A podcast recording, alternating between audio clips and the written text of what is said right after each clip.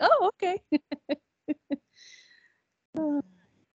Ah, yes. So, um, anyway, um, I'm very, very happy to make you as a new friend, Marie. Thank you. I'm very happy to see you live because I've listened to hours of podcasts dead.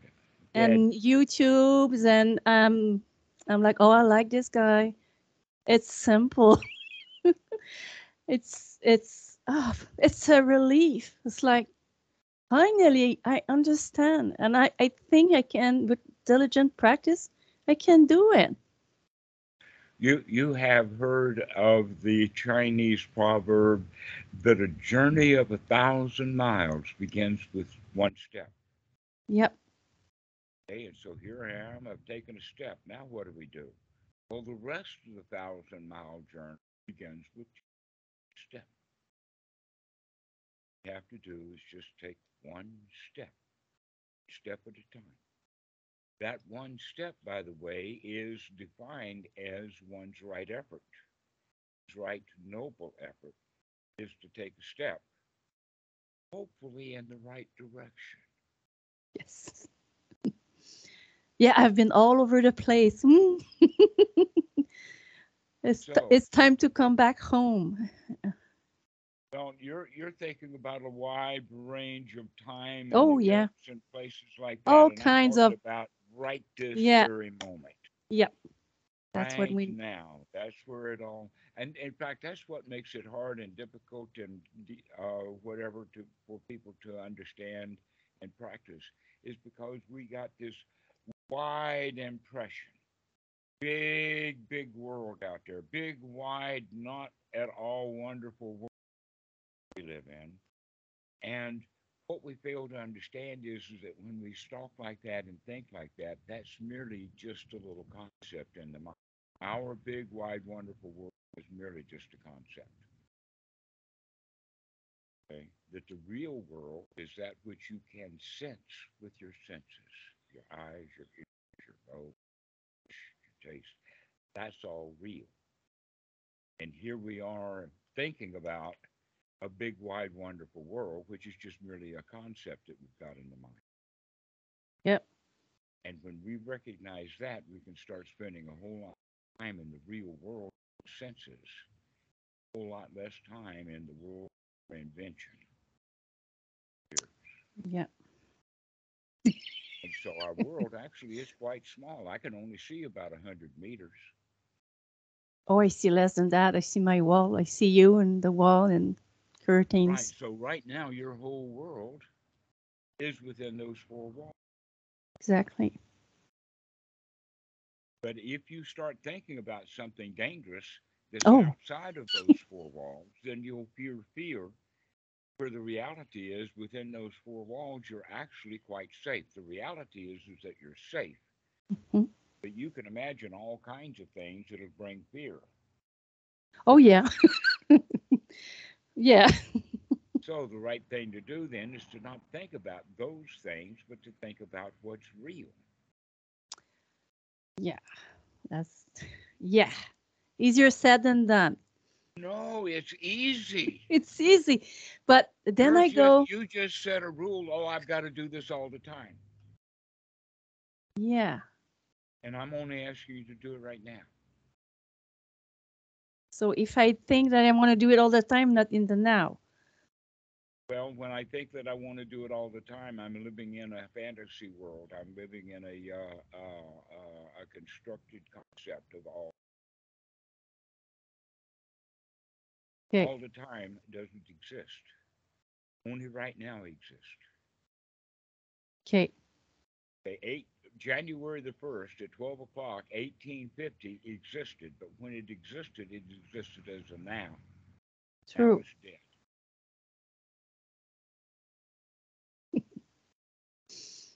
Okay, everything is just right now, and that makes it so simple. You don't have to care. Almost too simple. Exactly. It's so simple that it's just, and then the mind wants to go grab something. And you need to, Sati, you need to bring it back. And there it goes again. And then you do it back. And then, and then. Well, you just indicated to me that you didn't like that. No, I don't like it. like it goes. No, because I'm. I think that's that's the teaching. They always say the mind. Uh, well, that's the thing. It, it. Well, if you want to do vipassana, it's okay. But if you want to do like, like the hardcore jhana when nothing moves, it's, not okay. So, uh, yeah. Uh, jhana is not hardcore at all. It's the gushiest stuff there is. Everything falls. There's nothing to it. That's a joke, by the way. Okay. Nothing to it. nothing That's to the it. Sunyata of the butt. Right. His practice is easy. It's sunyata. It's empty. There's nothing to it. Always sunyata. Oh, another sunyata, nibbana. I'm. I'm. all- okay, well, that's Oh. because these these words are highfalutin for you. Yes. And they're jokes for me. They're toys to play with. Okay. Nirvana is nothing, doesn't mean anything at all except chill, baby. Chill. Uh, Just chill out. Okay? Don't make some magical Nibbana. that's when you said that to all those other people. Chill, bro. That's it. I need to call this guy. I love it. it makes sense. Yeah. Well, that's what it did in the time of the Buddha, except that the people in the time of the Buddha used the word Nibbana just that way. The problem is, is when Western Buddhism sees the word Nibbana in print, they don't quite understand what it is, and so they make it magical. Yeah, I've been into the magical Yeah. a lot, and the- and I did not work. and it created lots of dukkha because I wanted the magic, and and you didn't yeah. get it. no, I did not get it. I want my money back. So now we're going to learn to be, uh, uh, let us say, uh, satisfied. Satisfied. Just so satisfied. We're ecstatic with being satisfied. How ordinary can it get? This is, I mean, this is so beautifully ordinary. We couldn't get any better than this. Just there, there's just absolutely nothing to it. but a lot of people don't practice that because they haven't brought nothing to it in their own minds. So let's talk about uh, this. You've gotten quite a lot of background, so I'm just going to tiptoe right through the Eightfold Noble Path for you. That's the teaching of the Buddha. and unfortunately, Western Buddhism has almost kind of forgotten all about the Four Noble Paths and the Eightfold Noble Path. It's sort of like the way that it's taught is like, okay, someday you should remember this because someday it's going to be on a test. You got to know what the Four Noble Truths are. Somebody's going to ask you someday. You better know what it is. I'm gonna fail the test because I find Buddhism has so many lists, lists and lists and lists, and I'm just I, I can't remember Okay. all. so Now, here's the here's the way. And to understand that the list are coming by looking through this window, and then you come look through this window when you see that list of things, and you come look through the, this window and see that list of things. If you it. So Buddhism is like just a, a, a building with a lot of windows. And so you look at it this way, then you get a list of things because that's what you can see in this way. And then you look through it this way and you get a whole long list of things. Then you look at it this way, a whole long list of things, and now you're confused because you think that all these list of things are separate. But in fact, it's the same place Oh, that you're same. looking at. You're just looking at it from various directions. A clear example of that is the difference between the Satipatthana, the four foundations of mindfulness, and the five aggregates. Because they're the same thing. It's exactly the same thing, except that with the uh, four foundations of mindfulness, we uh, we're looking at the whole show, including the mind and the mind's objects. Right? Imagine that the Four Noble, uh, excuse me, the Four Satipatthana is like an old wood pot-bellied stove, cast iron. You've seen them. You've got them in Montreal, okay? So you've got the you've got the pot-bellied stove, and then you've got the wood and the kindling, okay? And when the spark is set off, the fire comes. And after the fire, you get two properties smoke and heat. And a third one, the ash. Okay? So the body, your human body, is the uh, the pot-bellied stove. You and I both qualify.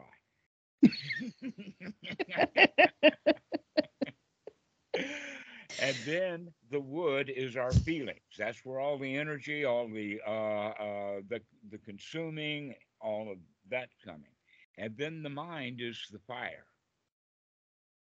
But with the mind burning the fuel of the feelings, we wind up with smoke and heat and ash. And that's the content of the mind. Okay. So that's one of the ways of looking at the Satipatthana, and that's the way actually we practice Anapanasati. We're going to be focusing on the smoke and the ash, or we're going to take care of the heat. That's why we put this thing in there anyway. Okay, let's let's use some wholesome stuff rather than looking at all the smoke and all the uh, ash that we create. So, um, we look now at the five aggregates in the sense where we've already got the body and we've already got the feelings.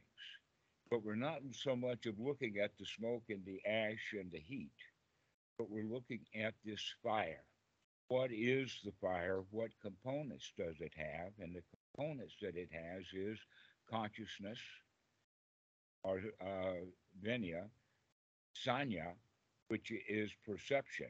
So we are conscious of something, then we make a decision or a choice about it and that we come up then with a new conclusion, but we don't get things just like that.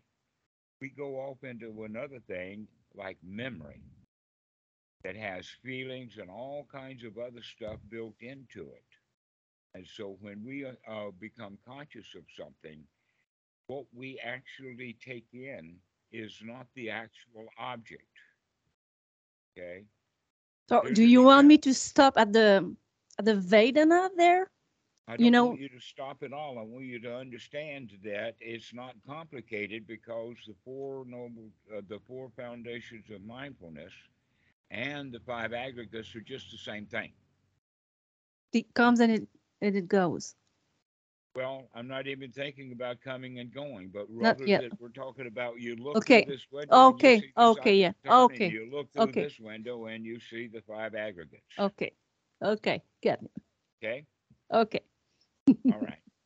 And if you look at it from the perspective of the five aggregates, the whole point of the five aggregates is, is that there is no self there anywhere, that the self is actually in the smoke, the heat, and the ash. But the but the body, the feeling, and the minds have no self to it. There's no nut core of self. this is uh, the story uh, is with Nagarjuna and uh, King Milinda. You know that story. I yeah. Uh, I know the Where- uh, where but he have the got the per- Okay, yeah, that to one. take the chariot apart. Yeah. okay. Okay, and now all the chariot pieces are all over the place. Where's the chariot? Exactly. The Oh yeah, the chariot in the human in mind. the That's human- where the chariot is. It's yeah. not inherent in the wood. and the wood, nor in the seat, nor in the. I don't know how to say that in English, but yeah. Well, it's got a basket and it's got a ridge pole Yeah. and it's got an axle and it's got wheels and things like that in a chariot. We can But do the same It's thing. with- so hard not to see the chariot. but you recognize that the chariot is within your mind. It's not It's true. inherent in that wood. But it goes fast. Yes.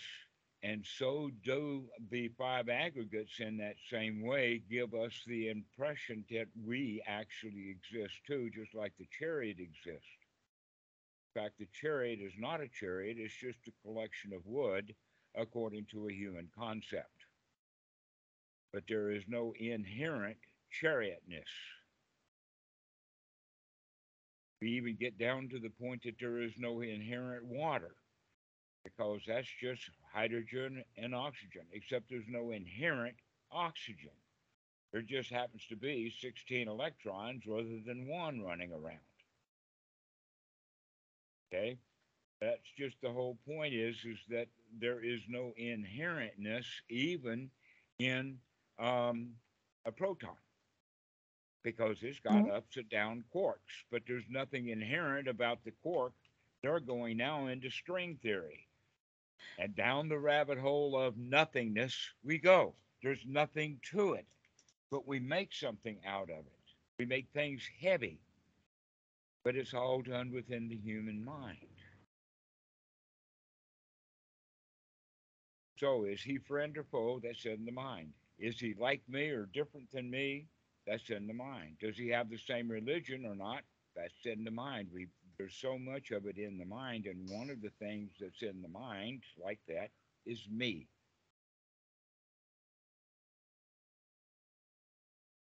And actually, I, that's just part of the the aggregate system. And so that's actually the first fetter that we have to deal with. The first bondage is personality view. Oh yeah. right? And so, by practicing the Eightfold Noble Path and uh, Anapanasati through the, uh, so that we get the mind really sharp and fit for work, then we can immediately see this whole Buddha thing is just all one package. There's not much to it. And in fact, the five aggregates are nothing more than half of the teaching of Paticca Samuppada. Probably heard that word, dependent origination. Depend. Yeah, I'm Yeah, well- actually reading the book of. Uh, was he a teacher of yours, Bu- uh, uh, Bhikkhu Buddhadasa? hmm I have it. The, I'm reading it uh, under the Bodhi tree. Okay. Yeah, All right. yeah. So the entire teaching of the Paticca Samuppada then is nothing but a kind of a story about where the self comes from. Because it's not there in the five aggregates inherently. And yet we use language as if it was, like I feel bad or I feel sad. Okay, so I am my feelings. Beginning to learn through Anapanasati is that I'm not my feelings. I'm the observer of my feelings until I recognize, no, I'm not even the observer. But there is That's where I am. observation. The observer. is- Who's the observer? There is only merely observation. We don't need to have an observer, an entity, but there is observation. Yeah. What is it? What is the observation of? The observation or the looking at the object. And the object here is now the feeling. So instead of saying, I am sad, we can say, there is sadness. There's no self in there. There is, is the recognition that there's sadness and then the sadness itself. we say I am sad, where in fact that's part of the delusion, just like I'm going out to the car. Because it's a whole lot to, easier to use the concept of the car rather than I'm going to go open that metal door with the handle that's got the shiny stuff on it, and then I'm going to turn my butt around and sit down in the, this thing that they call a bucket seat. You know, we don't have to do all of that. We have a concept that puts all of these packaging pieces together so that it'll operate correctly. But there is no inherent car there. That's in the mind. Okay. Another example of that. In fact, I use an example of an alarm clock quite often, though I don't have one. Good. Ago, You're free. Years and years ago, I had one when I was a really little kid. I used the alarm part of it uh, as a toy machine gun. But I really knew, you know, you go ding, ding, ding, ding, ding, ding, ding, ding, ding, ding.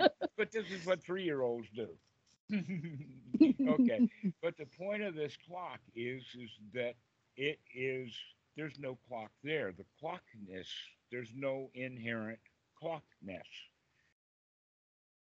that in fact what this thing is is it's a collection of gears and wheels uh, and uh, springs and things like that and jewels etc that we have but then we recognize no there's no gears that's just still a concept but this is merely just metal arranged in a certain way then we go a little deeper and say no even metal is not correct that in fact this is brass and tin together, and tin is this, and brass is this, or and copper is this. Sorry, not tin. Uh, brass is a mixture of copper and tin, as opposed to bronze, which has um, other stuff mixed in it. But the point is, is that we could keep going down levels and levels and recognize that what the human mind does is it collects and collects and collects things up to the point of collecting a car, collecting a house, collecting a, a, a me. We do that by wanting things. And we want things because we naturally like and dislike things. The liking and disliking is really built quite into our genes. Is there something we can do about that? No. I can Uh, decide. let us say once you begin to understand it, you can begin to control it. All right. In Paticca Samuppada, we've already talked about perception and uh, uh, Sankara and uh, consciousness giving rise to the Salayatana or the internal representation, or let us call it the internal consciousness. That's why Okay. it's called a Salayatana. That's the internal senses. So actually, there's two ways then of talking about it. There's two different kinds of consciousness. One is I can see it with the eye or hear it with the ear. If I see it with the eye, but I don't understand what it is, then I will process that based upon stuff I know from the past.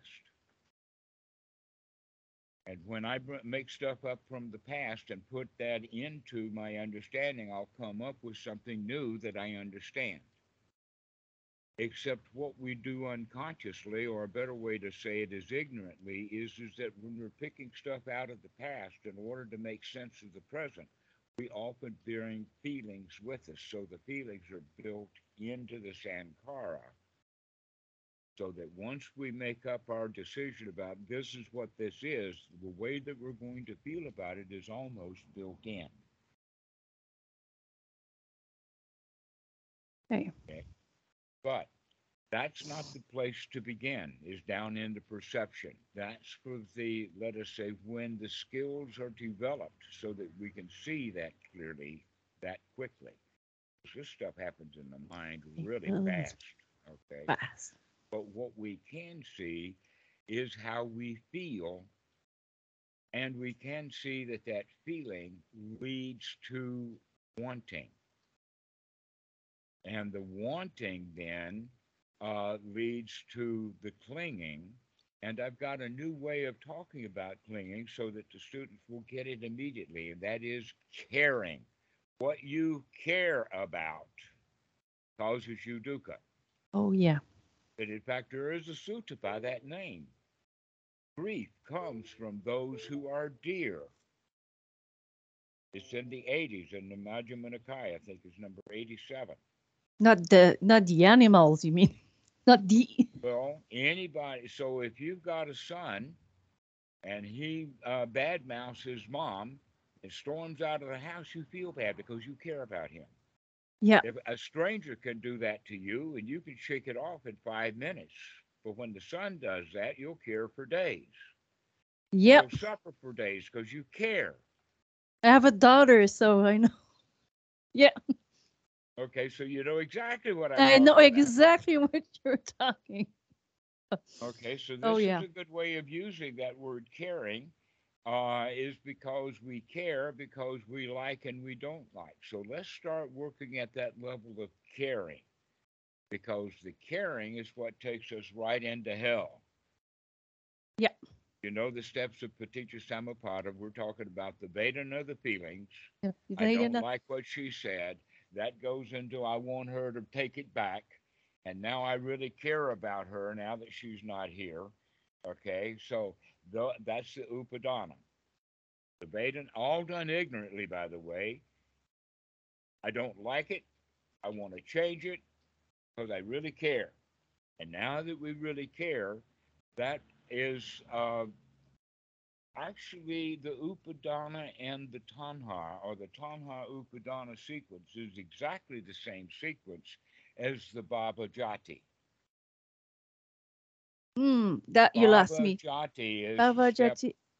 Okay, so it goes Vedana, Yeah. uh, uh, Tanha, Upadana, uh, Bhava, and then Jati, and then And- Dukkha.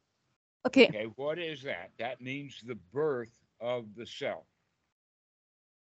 Now, a lot of translators will translate that word jati into rebirth, and that's okay if you understand it. But what we're talking about actually is the uh, the reappearance of the me that suffers.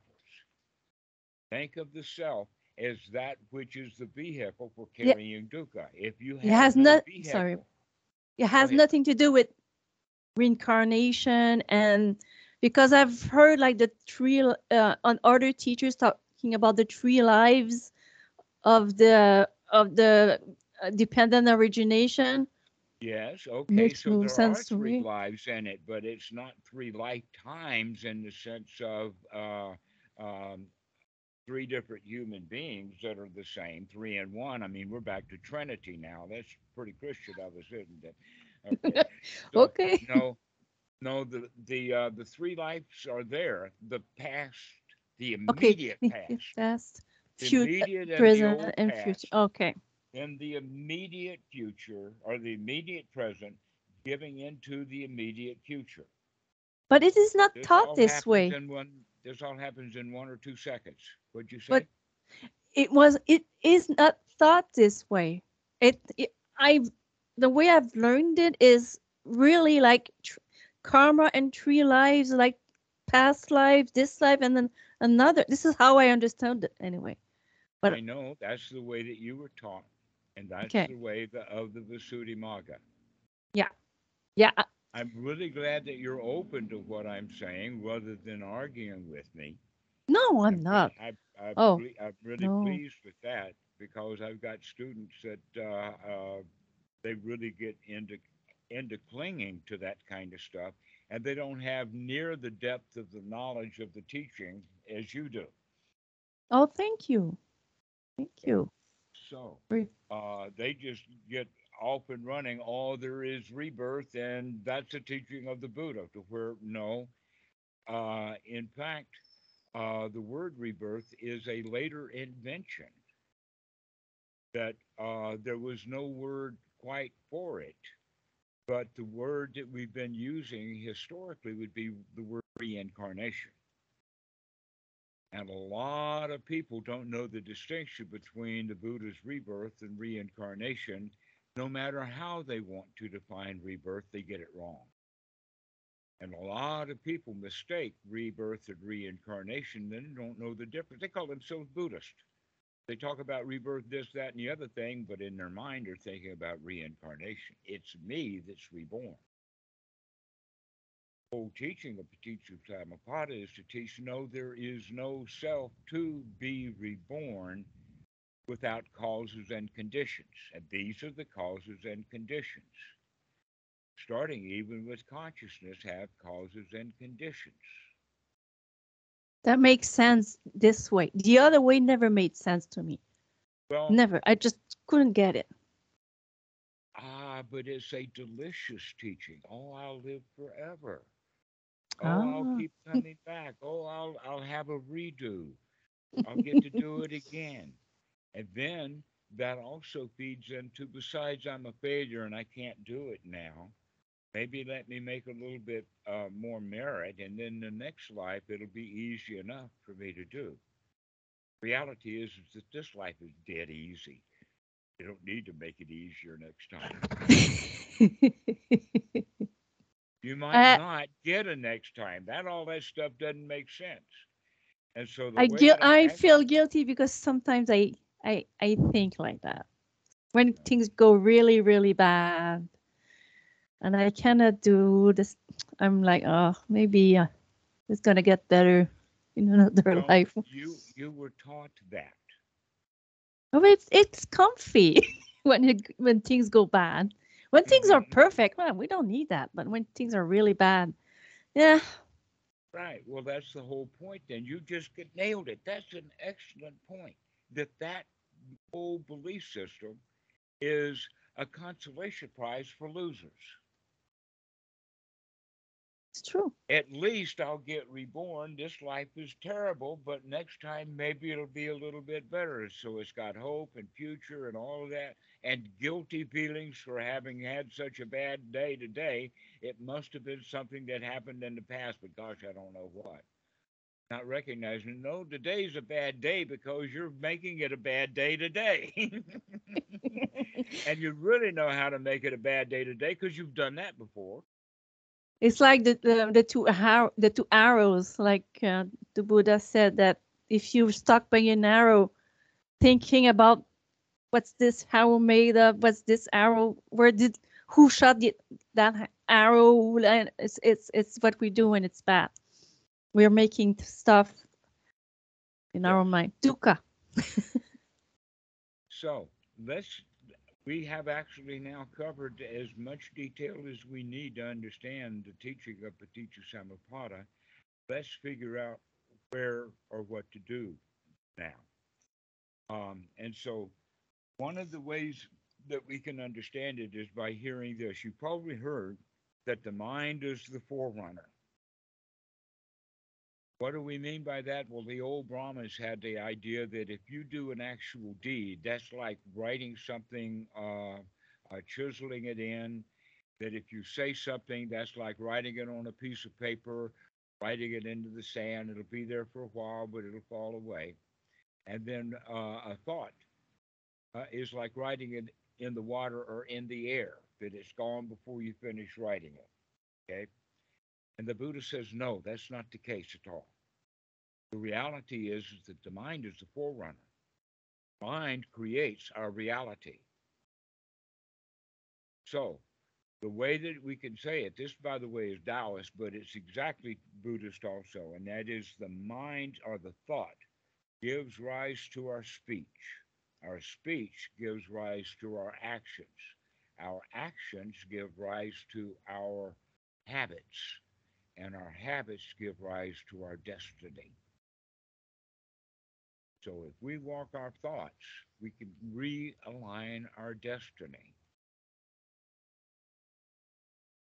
Can change that by changing our thoughts. We can change our habits. We can change our feelings. We can change our everything.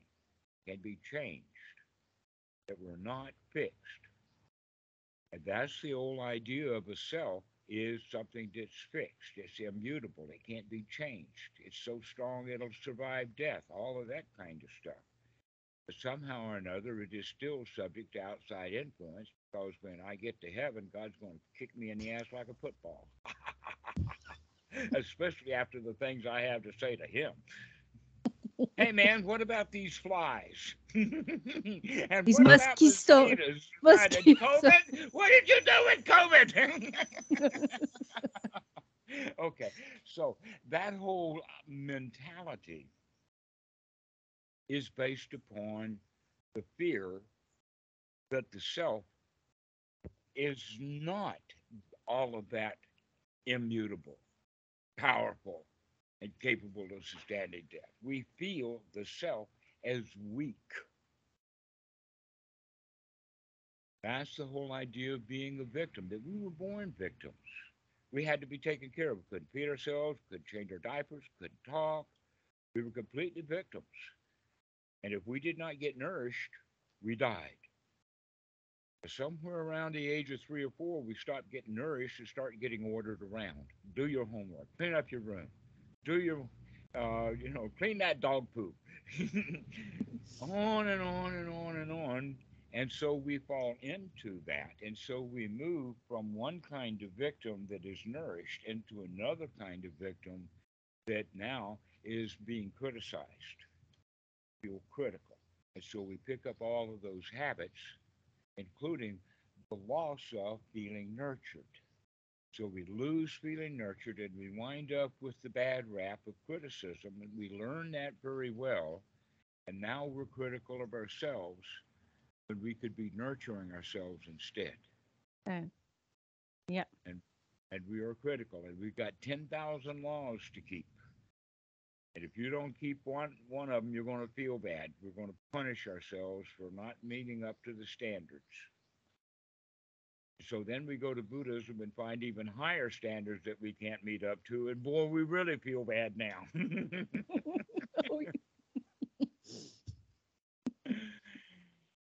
but when we begin to understand actually the teaching of the Buddha has to do with waking up, being in the present moment, really understand by investigation what's happening right now, then we can just chill we can relax the body.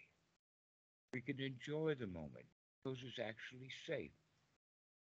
The dangers is in our mind, just like the chariot or the me.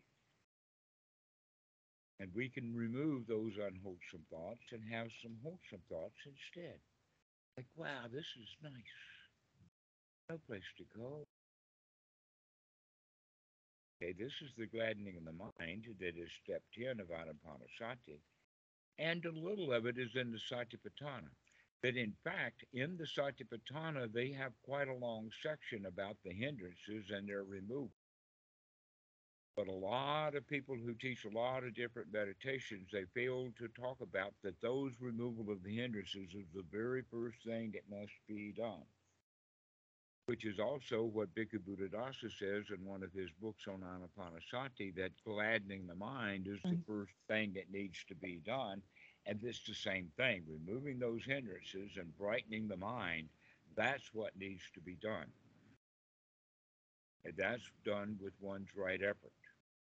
So to practice the Eightfold Path is to practice Anapanasati. Bhikkhu Buddhadasa even said and got into a huge amount of trouble. This was so many years ago in the 30s, 40s, sometime like that. And he says the Buddha only taught one kind of meditation.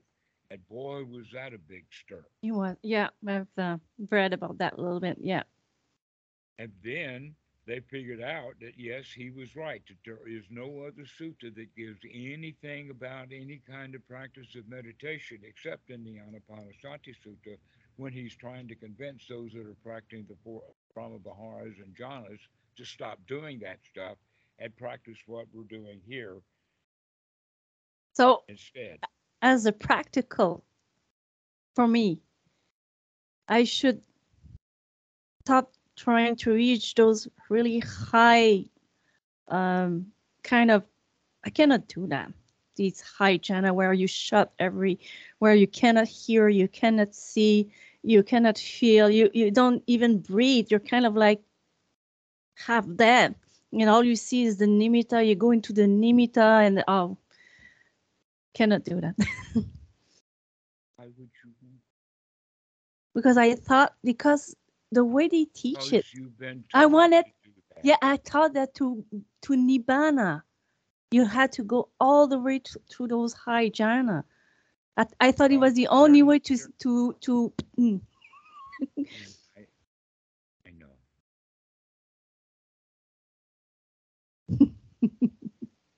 I have heard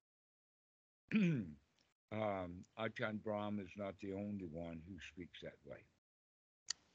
yeah One of the things that we could just automatically take note of, probably know this from some place or another, that after the Buddha left home, never mind any of the stuff about him leaving home, he did leave home. He took five people, I think, with him, including a horse train, uh, Chanda, and also Kunda, his uh, uh, Brahmin teacher, who had already taught him jhana.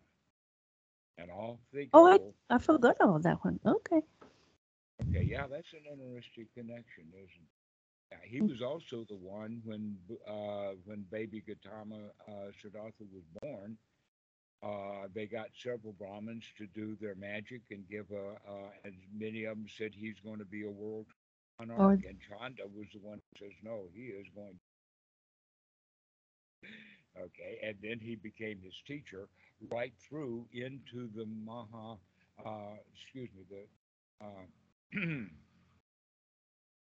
oh, first turning of the wheel, the chula, uh, uh, I forgot the name of the sutra, and I've got it on the top of my head. Okay, uh, the, It's the very first sutra, the turning of the wheel. The turning of the wheel. Right. Uh, uh, uh, the Chakavananta Sutra. Got it. It came back. Yes. So, in that sutta, that's where Chanda was the one who became a Sotapan right there in, on the spot. He got the Four Noble Truths. That was the teaching of the um, uh, of the uh, Sutra. So, the point that I'm making is is that before that, backing up into the six years that he spent with them out in the woods, he had three major teachers. One was Alakamama, the other one was Ramaranaputta, and the third one was uh, uh, Natanataputta, which is also known as Mahavira, of the head of the Jains. The They Jains, yeah. Kinds of uh, flagellations and all of that. And he's he lost so much weight and became really skinny. They call it the starving Buddha and all that. He wasn't a Buddha when he was starving. No, he was a called Bud- starved. He was a Bud- Bodhisattva, was it? Yeah, Yeah, that's the, what they Bo- say. the Bodhisattva. A Buddha to be. Uh, okay. The one who was looking anyway. Yeah. So he also, before he went there with um, Alakamama and Rama Ramaputta, where he was practicing jhanas. Yes. Yes. That's They why. I'm I'm all confused. He did that before. He so why are they teaching it? But I never had the chance to ask question also. That's also you're the first one that I can really ask question because I'm always had to deal with books before. So hmm that's why it's good to have a, a I teacher. dealt with a few, but I dealt with a few masters also. Yeah, well never had one. Okay. Well, let's go then to the past the time that he was dissatisfied with the jhanas. And so he practiced austerities and he got to be the very best. He almost killed himself. Poor Kitty. And then he realized, no, coming out of there, that how can I become enlightened or how can I achieve any distinction when I'm this bad off? I can't even get up out of the tree. And then the story of the rose apple. And by the way, if you're into sutras, this is in sutra number 36. You know the story of the rose apple tree? Yeah, when he was a young, you remember when he was a, a young during the festival of the spring, something like that, that he Yeah, attained the first jhana just like that. And he said, Well- maybe this is the way to enlightenment. Okay. So here you are talking about the fourth jhana when you are. No, the first jhana. The Yeah, first well, jhana. no, wait a minute. You've been Oh. talking though about before about all the fourth jhana and all the emptiness and the stillness and shutting downs and this, that, and the other thing. And here the Buddha is saying, no, the first jhana is. And when you look at the Anapanasati Sutta, you will see the uh, the items of the um, of the first jhana built into practice. Also, in a sutra uh, number 111 in the Majjhima Nikaya, one by one as they occur, is when the Buddha talks about getting into the first jhana and then taking various objects in the first jhana. And as you're taking various objects, that creates the fourth jhana or the uh, whatever jhana. So, in fact, if you stop thinking about how good you feel and start experiencing how good you feel, that's the second jhana. How good can you feel doesn't take any words. You need the words to get yourself up on that uh, mountain, but you don't need the ladder once you're on top of the mountain. You don't True. need the words. So you let the words go, and there's a procedure that we can go Let the words go. So now you take the object as feelings. You don't have to say I'm in second jhana. You can just say I'm just taking the object while I'm in first jhana of feelings. See, in the first jhana, what we take the object of is the applied and sustained thought. Can we keep applying? Can we keep sustaining? And when we've got one wholesome thought after another after another, then we can go and take uh, how good we feel as an object. Then we can take satisfaction as an object. Okay. Satisfaction then is sukha, Yes. and that's the object of the third jhana. Yes. Okay. Okay. And so then we take upekkha or uh, emptiness or uh, whatever as the fourth jhana. And Or- by the time we can get to there, we can actually see how the mind works. You can actually see perception in action. And you can treat it like a toy. That's why so much of that stuff is talking about perception, either perception or non perception, and nothingness, and expansion of consciousness. Expansion Those are the arupa jhanas. That that is all weird to me. I Well, understand until I'm the fourth, but describing the fourth Okay. jhana. because these all these things. Oh, if you look at the way that the sutras are set up, it is it's uh, jhana number one, jhana number two, and jhana Mm. number three, jhana number four. It's a long description for jhana number four. There are no five, six, sevens, or eights in any sutras. that comes from the Visuddhimagga. No, Probably. that comes from ignorant Westerners who like to count. Okay. Okay. And in fact, if you count it correctly, in Sutra number 111, there's not eight jhanas, there's nine. Yeah. There's nine different states are talked about, and the last one in there is the end of perception, is the end of feelings. We stop perceiving, which means we just let data come in.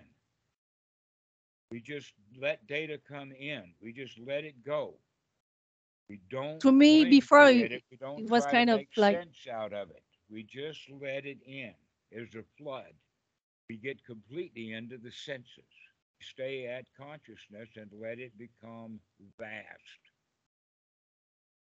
Let So our this is the boundaries Nirodha body- Samapatti. Is this is this what you're trying to tell? The ninth step, the Nirodha Samapatti. The No, ninth we're step. Talking about, we're talking about most specifically getting completely into the senses so that the senses become applied. See, the way that we normally do is, is that we look at something, make sense out of it, look again, make sense out of it, look at it again, make sense out of it. Very, very much like uh, a computer would take data, input, process it against some database like uh, you log into your website for the bank and you give them this, that, and the other number, and then they'll go into their database and pull up your amount. And it takes a bit of time for that processing to happen. Human mind does the same thing.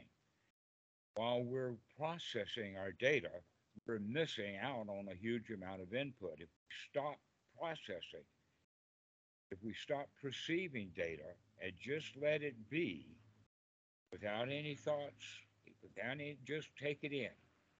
Without trying to figure out what's happening, you just let it in, then it becomes a flood. Becomes a marvelous flood. You're in, and not only that, but the boundaries of the body break down. This is what they mean by, and by the way, it's a really poor description by calling space. It's not infinite space, it's just spacious. Okay. It's not infinite consciousness, it's just full on consciousness.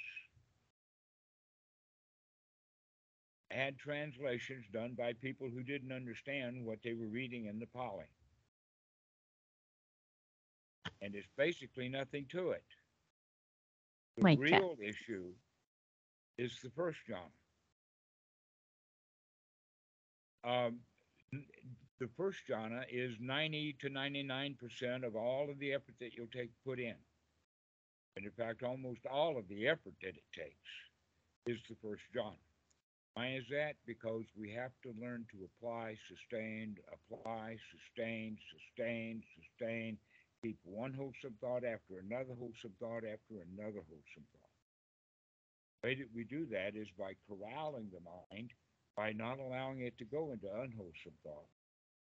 Then we pin it down to even a smaller area, and then down to another smaller area, perhaps all the way down to a mantra.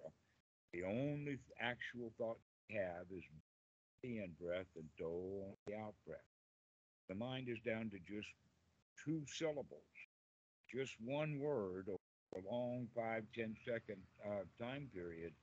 Going down to zero is easy. But you've got 10,000 thoughts a minute going by. It's hard to slow it down to nothing. So we got to do it through a procedure. So how to do how are we going to do that in into you cannot do that in everyday life. You need to be doing this sitting No, down. I'm not telling you to do it in everyday life, but uh, there's that Western mentality of all the time again. All the time. Take that out and put in right now is the answer.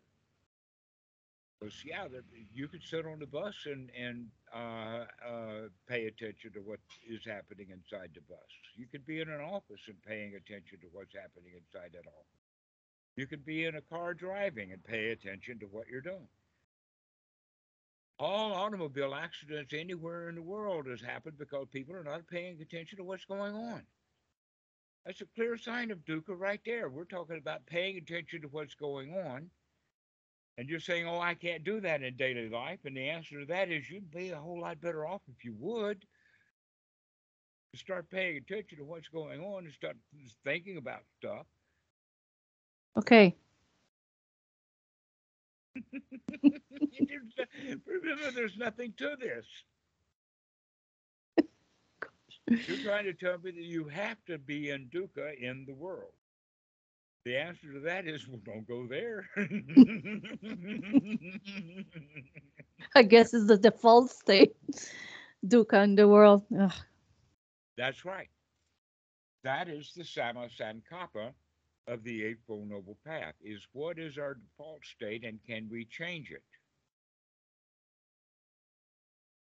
What is the default state for most? Victim. We're in the default state of I can't. We're in the default state of this is hard. We're in the uh, the default state of that's that's going to take so much work. That's the default state of oh poor me, I can't do it. That's our default state. What is the state that we're going to change it to? The state of being a winner, the state of being a champion, the state of I can do this, the state of being a lion. Let's let out a roar together. Okay, we're talking Okay. about attitude here. we have to have that can do attitude because if we have a can't do attitude, then we can't. And if we have a can do attitude, we can. And the real attitude, the real winner is already done. It's not, eh, the job that needed to be done has already been done. All of that is done in the first jhana. Don't need to hire jhanas. They're natural Yes. occurrences. Yes. I'm happy All to you- hear that. Right. All you need to do is learn to be happy. Just keep getting yourself back happy. Accept your darkest nature. The worst part about you, if you criticize it, now you're in an unwholesome state of criticism. So sit around and think about the worst things about you. Then I don't want to think that. well, the whole point then is is that you're not going to see these things as worse anymore. You're going to see them they're okay. I'm all right. Just the way you are. It's just fine. Wow. You're already okay. There's no place to go and nothing to do. There's nothing to attain. That's the attitude that we're developing here. You've already got it.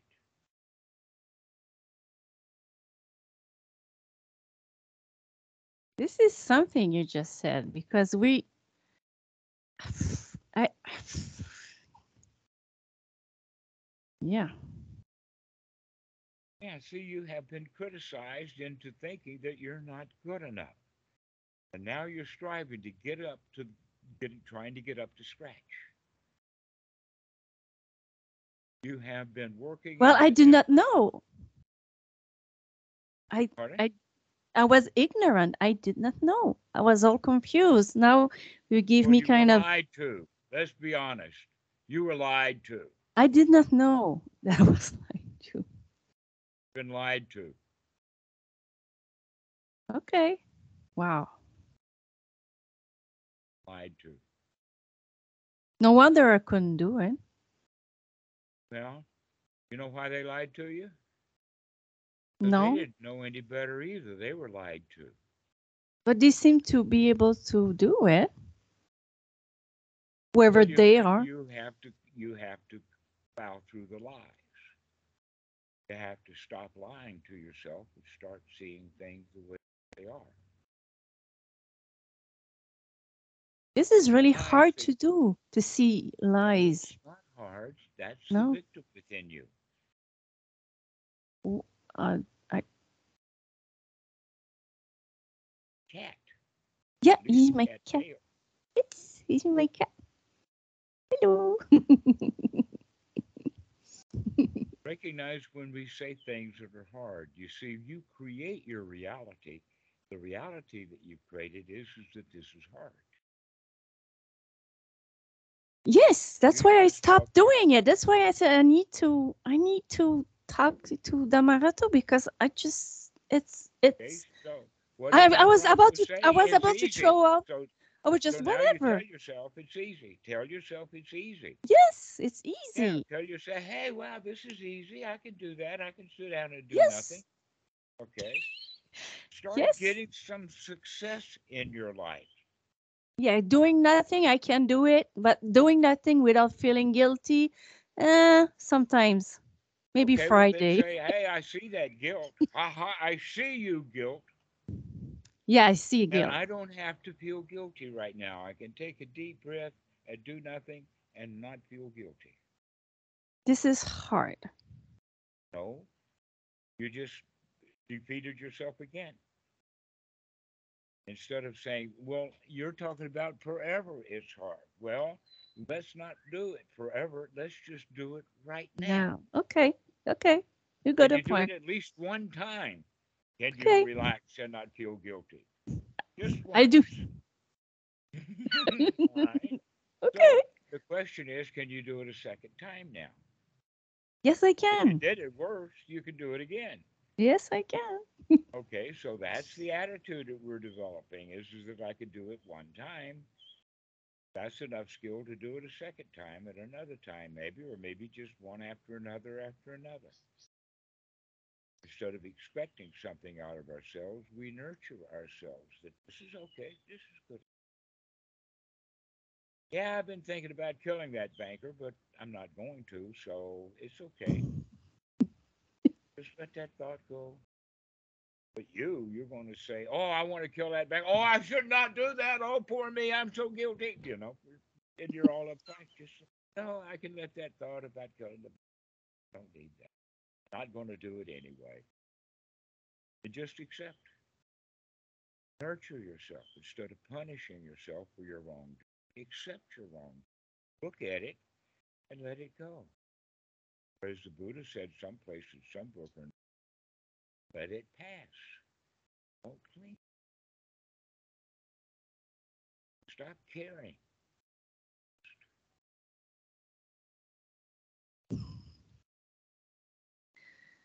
Okay.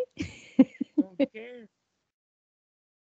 Don't care about jhanas. Just enjoy what No, not anymore. No, I'm sure now. Yes. it feels good to hear that. That's just, yeah. Does it even feel good to the fact that this is actually in the sutras? This is the teaching of the Buddha. The Visuddhimagga, that's from 450 to 500 AD. I've tried to read it. And it's got politics. I've got it right here. Oh gosh, it's unreadable. But it's good for if you want to go to sleep. Oh, sorry. Um, it's got some interesting things in it. One of the things that is actually quite walk, valuable is there is walking, but no walker be. That's a good phrase out of that. It's got some really, really good stuff in it. I'd I was just joking. I was just make, it's, but it's such a good book that it's got so many, many good things in it. I would say maybe about five percent of the book. five percent. Yeah, I mean, I mean, it's a big book. It's huge It is stuff, huge. It is. But there's about 99, 95 percent of the stuff in there is going to cause the students dukkha for one reason or another. Yep. I didn't read it all. I think I stopped at maybe half of it. Well, you were reading it backwards then. It's like I should. Quran. Yeah, you have to read the last part first. No, the end. Yeah. we were taught in school to start at the very beginning and read right through to the end, and that's not the way to read a book. The way to read a book like it was a dictionary, not a How does it end? Huh? How does it end? That's the whole point. Is it doesn't. Never ends. The Visuddhimagga? You're looking for an uh, you're looking for an ending. And the right way of looking at it is this moment's okay, and we'll, whether we have another one or not is irrelevant. We don't care about what's the end of it. We just care about how it's happening right now. Right now, I'm having fun and I'm feeling relief. You Speaking with you. have heard the the uh, the uh, the phrase of good in the beginning, good in the middle, and good in the end.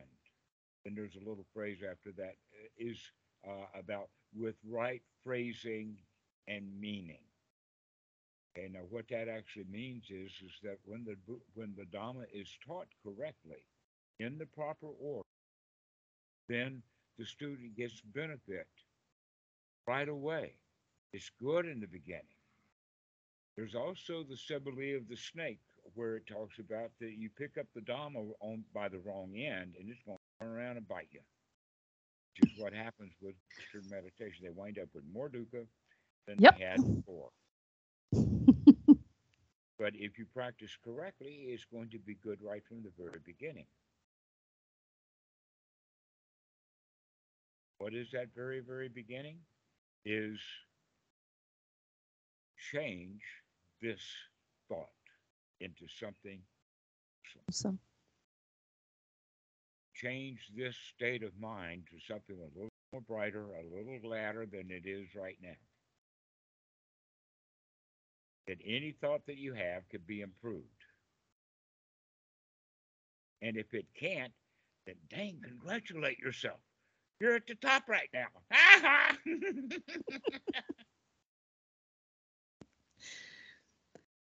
but other than that, just any thought that we have can be improved. And when we get into the rhythm of one wholesome thought after another, we begin to watch that. Yes, I am applying the mind to the wholesome, and yes, I can sustain that. I can stay in the here now. I can appreciate what's happening and keep coming back and coming back and coming back and enjoying the heck out of nothing to do, place to go, safe, secure, comfortable, relaxed, satisfied, and successful.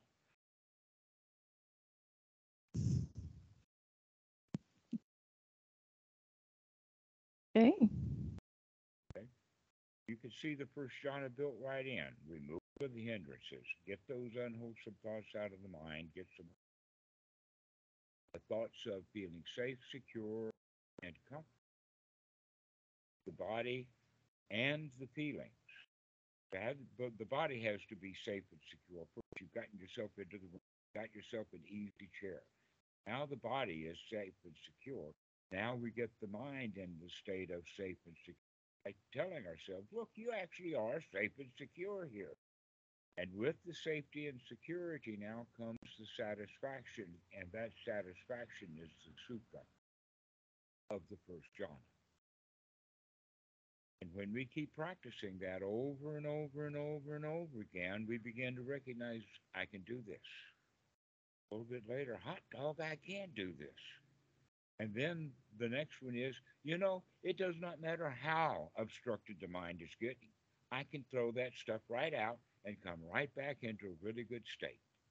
That's the confidence is building. That's where the piti comes from. Hot dog, I've got this wired. I can do this.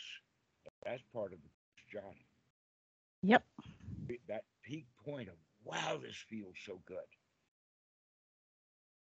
And we keep doing that over and over and over again. Every shampoo bottle tells you exactly how to do First jhana. Every shampoo bottle. Shampoo bottle.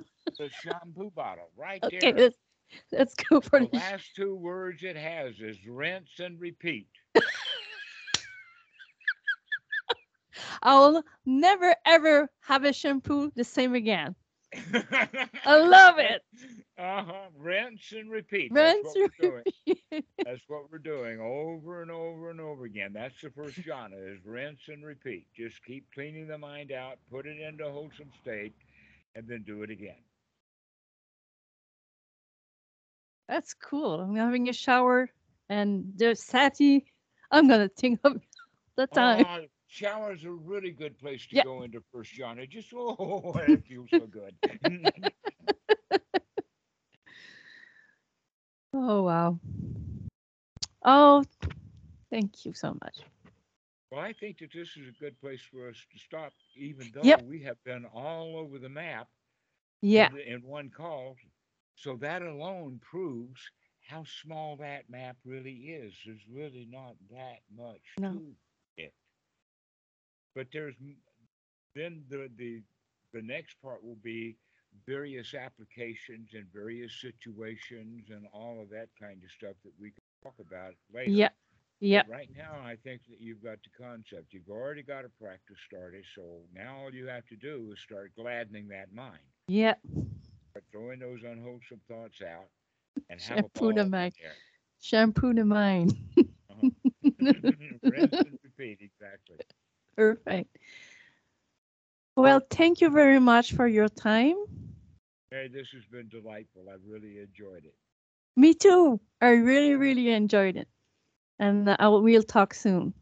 Yes, I'll see you in about a week or so. I'm sorry? A week? See you in about a week or so. Sure, I'll call back in a Okay, week. so- Okay. Well, take care. Take care. okay. Bye bye. Bye bye. Bye-bye.